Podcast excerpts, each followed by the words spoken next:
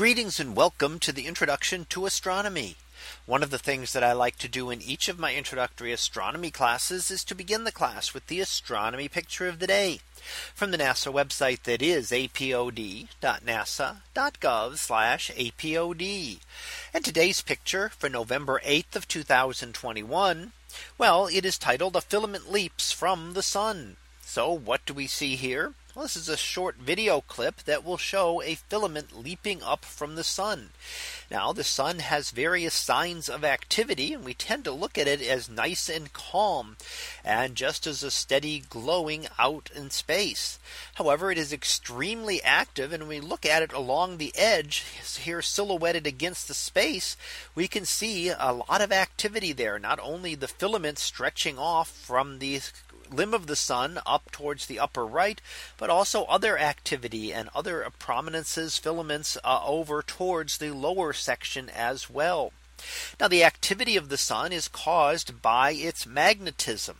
And as the magnetic field gets tangled up and twisted, it can sometimes break out in certain places and propel material off the surface of the sun at very high speeds. And in fact, fast enough to escape from the sun altogether. Now you have to think of the amount of force that takes considering the very strong gravity of the sun as it has to throw this material up into space. Now let's take a quick look at this video and watch it. And what we'll see is the filament rising material rising up over towards from this limb up towards the upper right. Now to give a sense of scale, if you look at the upper left corner, there is an image of Earth to scale. So it compares Earth to the sun, but also Earth to this filament heading up into space. And Earth's size, it dwarfs the Earth in size. The Earth is incredibly tiny by comparison to this great solar storm. The more active it is, the more of these solar storms we will see. And in fact, there was a great flare associated with this as well. So depending on how much material and how much force the magnetic field lifts up here, it can propel material out into space in things like a flare, or it may fall back to Earth in a uh, back to Earth, back to the sun in a very hot plasma rain coming back onto the surface of the sun. And you actually see a little bit of that if you watch towards the bottom while a lot of the material is heading up, you can see some of it is falling back, the material not moving quite as fast. And ends up coming back and raining back onto the solar surface.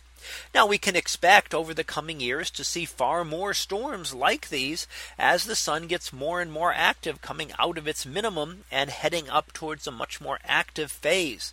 And when storms like this actually point in the general direction of Earth, we will see far more aurora because it's these types of particles striking the Earth's magnetic field and then atmosphere that actually give us the green glow of the aurora that we're used to seeing at very high and very low latitudes latitudes. So we can also look forward to far more aurora over the coming years as well.